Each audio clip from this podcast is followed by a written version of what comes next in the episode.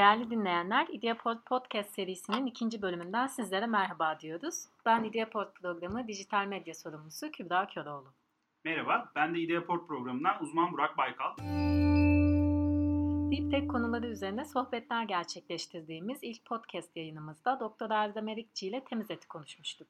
Bugün yine son dönemde en çok konuşulan konulardan biri olan katmanlı ya da eklemeli imalatı konuşacağız. Bu konuşmada bize doçent doktor Yiğit Karpat eşlik edecek. Hoş geldiniz yayınımıza. Hoş bulduk. Davetiniz için teşekkür ederim. Biz teşekkür ederiz. Dilerseniz önce kendinizden bahsedin, sonra biz sorularımıza geçelim. Tabii. e, Bilkent Üniversitesi Endüstri ve Makine Mühendisliği bölümlerinde öğretim üyesiyim. E, Ek olarak Bilkent UNAM'ın asosiye öğretim üyesiyim. E, Hassas İmalat Araştırma Grubumuzda e, değişik imalat teknoloji konularında araştırmalar yapıyoruz ve eklemeli imalatta çalıştığımız konulardan bir tanesi. Teşekkürler. Doçent doktor Yiğit Karpat ile sohbetimizden önce katmanlı imalat konusundaki bazı güncel haberleri sizlerle paylaşmak istiyoruz. Bildiğiniz gibi katmanlı imalat denildiğinde havacılık sektörü en önde gelen sektörlerden. 15 Nisan tarihli The Print.in web sayfasında yayınlanan The Next Plane You Fly Could Be Built by 3D Printers isimli analiz habere göre Vöhlers'in yıllık raporunda küresel katmanlı imalat endüstrisinin geçen sene 10 milyar dolarlık bir gerili yarattığından bahsedilmiş. Aynı haberde General Electric şirketinin 2016'da 2-3 boyutlu yazıcı işletmesi satın almak için yaklaşık 1 milyar dolar harcadığı da belirtilmiş. Ayrıca Honeywell, General Electric, United Technologies gibi devlerin havacılıkta katmanlı imalat ürünlerinin kullanımı ile ilgili rekabetine de değinilirken Honeywell'in eğer gerekli onayları da alabilirse bu sene sonuna kadar 250 havacılık parçasını bu şekilde üretmiş olacağı da belirtiliyor. Dilerseniz şimdi ilk sorumuzdan başlayalım. Katmanlı imalat teknolojisini nasıl tanımlarsınız? Tarihsel gelişiminden biraz bahseder misiniz? E, tabii. Eklemeli imalat ya da katmanlı imalat e, nesnelerin 3 boyutlu model verisine dayanarak üst üste dizilen katmanlar halinde bu malzemelerin birleştirilmesi olarak tanımlanıyor. E, bu tanım itibariyle e, bu geleneksel talaşlı imalat ya da subtractive çıkartmalı e, proseslerden oldukça ayrışmakta. E, tarihsel gelişimi ise 80'li yıllardan itibaren başlıyor. E, bu fotopolimerizasyon ile plastik parçaların basımı ile başlıyor.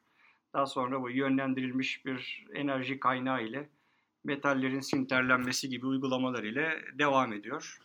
E, ilk e, yaygın kullanımının hızlı prototipleme alanında olduğunu görüyoruz. Yani bilgisayar ortamında tasarımı yapılan nesnelerin gerçekte nasıl görüneceği, nasıl hissettireceği tutulduğu zaman ya da üç boyutlu görüldüğü zaman bu yönde yapılan çalışmalar. E, son zamanlarda ise eklemeli imalat ile bu fonksiyonel parçaların üretilmesi ve bunun ürünlere adaptasyonu, orada kullanılması yönünde e, gelişmeler görülmekte. Peki katmanlı imalat teknolojisi şu an hangi sektörlerde ve üretimin hangi aşamalarında kullanılmakta? E, şu anda en çok uygulamayı medikal sektöründe görüyoruz. Hem plastik hem de metal malzemeden yapılmış e, parçalar bu alanda sıklıkla kullanılmakta. E, havacılık ve uzay sektörü özellikle işlenmesi zor olan bu titanyum ve nikel alaşımlarından yapılmış metal parçaların çokluğu sebebiyle e, bu teknolojiye büyük ilgi göstermekte. Yine otomotiv sektörü bu elektrikli otomobillerle ilgili olarak böyle ağırlık azaltma amacıyla yine bu e, eklemeli imalata ilgi gösteriyor. Katmanlı imalatın kendi içinde farklı türleri var mıdır? E, ekleme imalatın tanımlanmış 7 değişik çeşidi bulunmakta standartlara göre. E, her birinin ayrı avantaj ve dezavantajları mevcut. E, bunlar baskılama yapabildikleri malzeme tipine göre veya elde edilen parçaların yüzey kalitesine göre, baskılama sonunda uygulanması gereken son işlem gerekliliklerine göre sınıflandırılmakta. E, bunları hızlıca belki sayarsak e, malzeme ekstrüzyon, malzeme püskürtme, bağlayıcı püskürtme, saç laminasyon, fotopolimerizasyon, toz yatağı füzyon ve yönlendirilmiş enerji yığma gibi e, tipleri mevcut. Bu arada ben de bazı ilginç verileri paylaşmak istiyorum. Google Trends verilerine göre son bir yılda global düzeyde additive manufacturing araması %25'in üzerinde artış göstermiş durumda. Türkiye'de de aranma hacminin giderek yükseldiğini görüyoruz. LinkedIn'de de global globalde bu işle uğraştığını belirten 58 bin kişi bulunuyor. Türkiye özelinde baktığımızda ise bu işle ilgilenen 421 kişi bulunmakta. Teşekkürler Kübra. E, katmanlı imalatın son yıllarda popüler hale gelmesinin sebepleri nelerdir? eklemeli imalatın gündeme gelmesinin, bu kadar çok gündeme gelmesinin birçok sebebi var. Bunlar 80'li e, yıllarda alınan bazı patentlerin sürelerinin dolması, bu bilgisayar destekli yazılım, bu CAT yazılımlarının yaygınlaşması, hatta birçok firma artık bunu ücret, öğrencilere ücretsiz olarak sunmakta.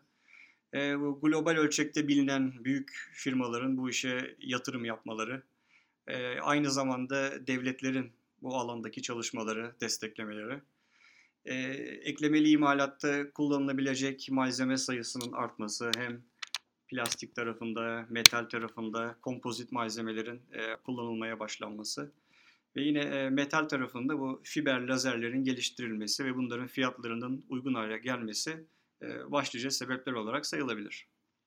Ee, özellikle bilgisayar destekli yazılımların, CAT uygulamalarının e, açık kaynaklı olmasının popüler hale gelmesinde etkisi var mıdır? E, bence vardır. E, açık kaynak özellikle bireysel ve hobi amaçlı kullanım için e, çok önemli. E, burada kişiler yaptıkları parçaların veyahut da cihazların hatta tasarımlarını, hatta geliştirdikleri yazılımları birbirleriyle paylaşmaktalar. Ve bunun sonucunda da kişisel kullanım hızlı bir şekilde yürüme, yürümek ve artmakta, büyümekte. E, eklemeli imalatların bazı cihazlarının da fiyatlarının oldukça uygun hale gelmesine yol açmakta. Ancak e, ticari tarafta açık kaynak kullanımı e, düşünceme göre oldukça kısıtlı. Biraz önce de aslında bahsettik ama ben yine sormak istiyorum. E, eklemeli imalatın kullanıldığı alanlar ve bu alanlarda sağladığı faydalar nelerdir? E, en fazla fırsat e, şu anda medikal sektöründe gözüküyor. Bunun sebebi kullanılan implantların kişiye özel üretilmesine olanak sağlanması. Örneğin kişiye özel 3 e, boyut baskılama ile üretilmiş plastik malzeme tabanlı işitme cihazları yaygın kullanılmakta. E, burada e, üretim konusunda adet kritik bir konu. Burada parça adeti arttıkça bu maliyet sebebiyle aslında eklemeli imalat cazibesini kaybetmekte. Eğer parça tasarımı geleneksel imalat yöntemleriyle üretilemeyecek veya üretilmesi zor bir geometriye sahipse eklemeli imalat bu durumda cazip haline gelmeye başlıyor. E, peki o zaman katmanlı imalat teknolojisi geleneksel üretim proseslerine rakip midir yoksa tamamlayıcı mıdır? E, benim düşüncem tamamlayıcı olacağı şeklinde. E, nasıl geleneksel imalat proseslerinin her birinin avantajı ve dezavantajı varsa eklemeli imalat için de aynı şeyler söz konusu. Şu anda önemli olan eklemeli imalat ile neyi iyi yapabiliriz ve bununla nasıl katma değer yaratabiliriz konusunun belirlenmesi. Ee, bugün sanayide herkesin aşina olduğu CNC makineler, bu lazer, elektroerozyon gibi prosesler bunların da endüstriye yerleşmeleri oldukça uzun zaman aldı. Belki 20-30 yıl. Ee, buna göre e, zaman içinde eklemeli imalat da üretim zincirinde kendisine bir yer edinecektir diye düşünüyorum. Yine burada e, dikkat çekilmesi gereken nokta e, geleneksel imalat yöntemlerini biz hız, kali, hız, hız, kalite ve maliyet boyutlarında karşılaştırıyoruz. Burada eklemeli imalatın sunduğu bu tasarım esnekliği önemli bir fırsat.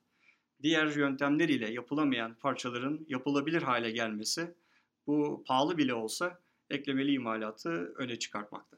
Katmanlı imalat teknolojisiyle alakalı patentlerin 1980'li yıllarda alınmaya başlandığından bahsettik. Ama o zamandan bu zamana aslında birçok farklı e, problem ve ihtiyaçlar ortaya çıkmıştır. Katmanlı imalatın e, gelişmesi için çözülmesi gereken problemler nelerdir? Evet aslında birçok problem mevcut. Ee, birincisi yüksek maliyet. Ee, şu anda özellikle metal tarafında cihazlar pahalı, ee, ham madde, metal tozları çok pahalı. Üretim zamanı oldukça uzun. Parçaların kalite sorunları var. Yüzey kalitesi, yüzeyde pürüzlülük, e, malzeme içinde kalan artık gerilmeler. Parçaların mekanik özellikleri, bu yorulma direnci gibi bunlar test edildiği zaman görülen varyasyon bir e, sıkıntı.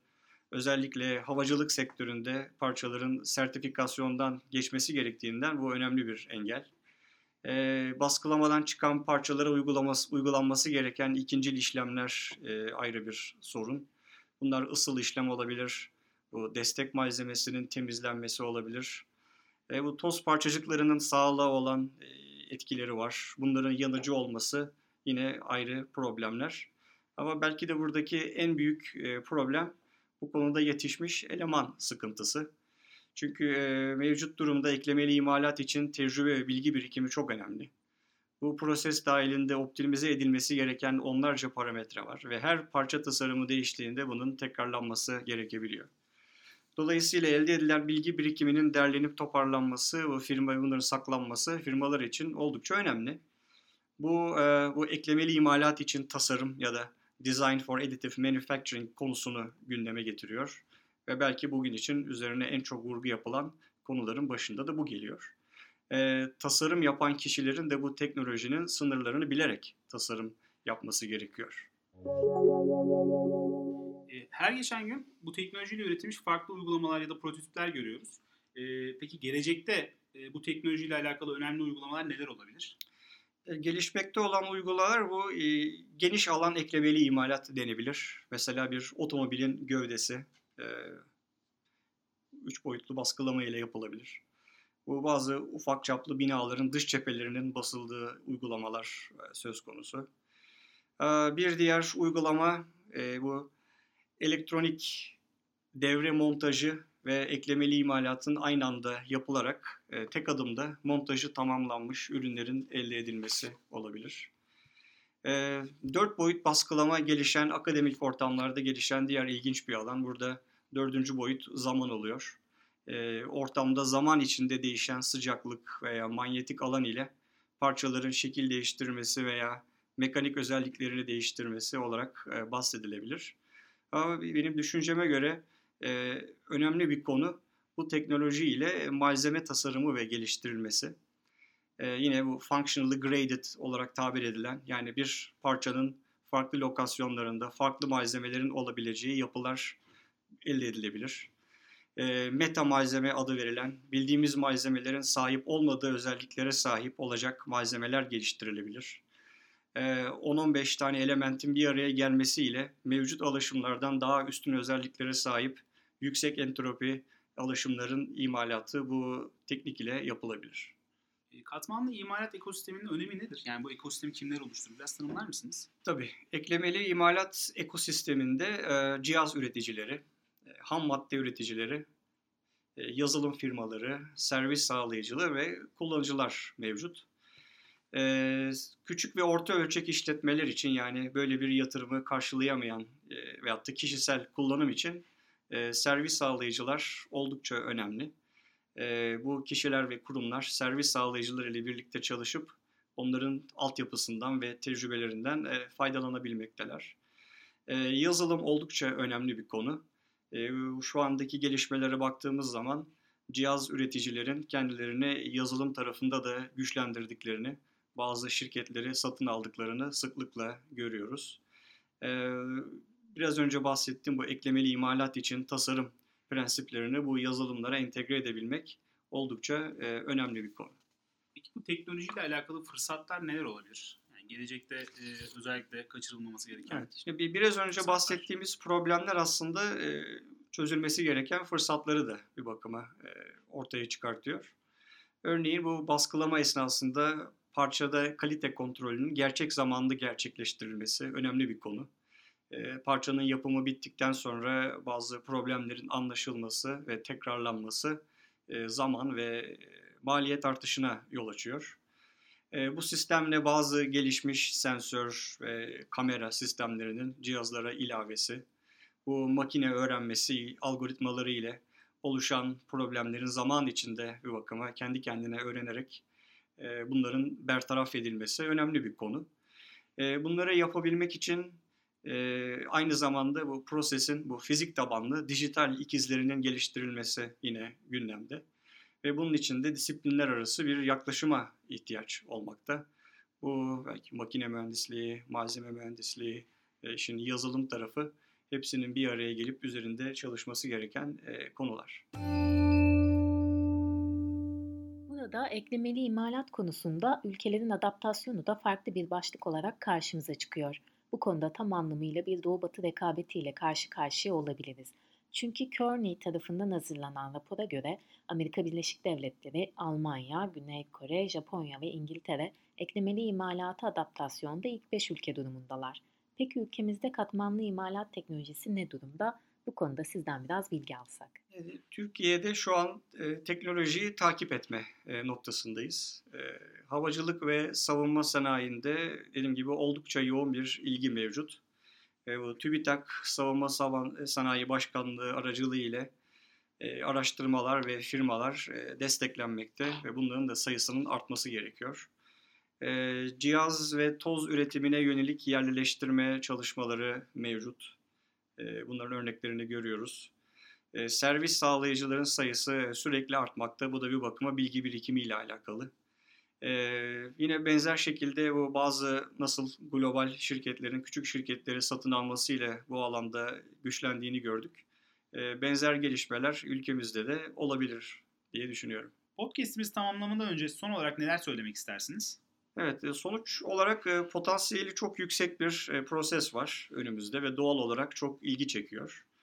E, bu bazı tasarım yaklaşımlarının tamamen değişmesine olanak veren bir proses. Mesela bir delik düşündüğümüz zaman aklımıza bir yuvarlak şekil geliyor. Fakat e, bu bir kare profile de sahip olabilir.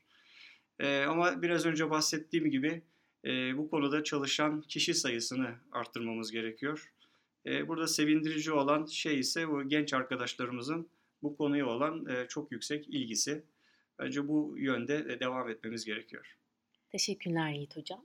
Biz sorularımızı tamamladık ve bir podcast yayınımızın daha sonuna geldik. Doçent Doktor Yiğit Karpat'a bu yayında bizimle olduğu ve sorularımızı cevapladığı için teşekkür ediyoruz. Tıpkı temiz et konusunda olduğu gibi kısa bir süre sonra eklemeli imalat üzerine de bir Twitter sohbeti gerçekleştireceğiz. Bu sohbetten haberdar olmak ve sohbete katılmak için bizi takip etmeye devam edin. Bir sonraki yayında görüşmek üzere.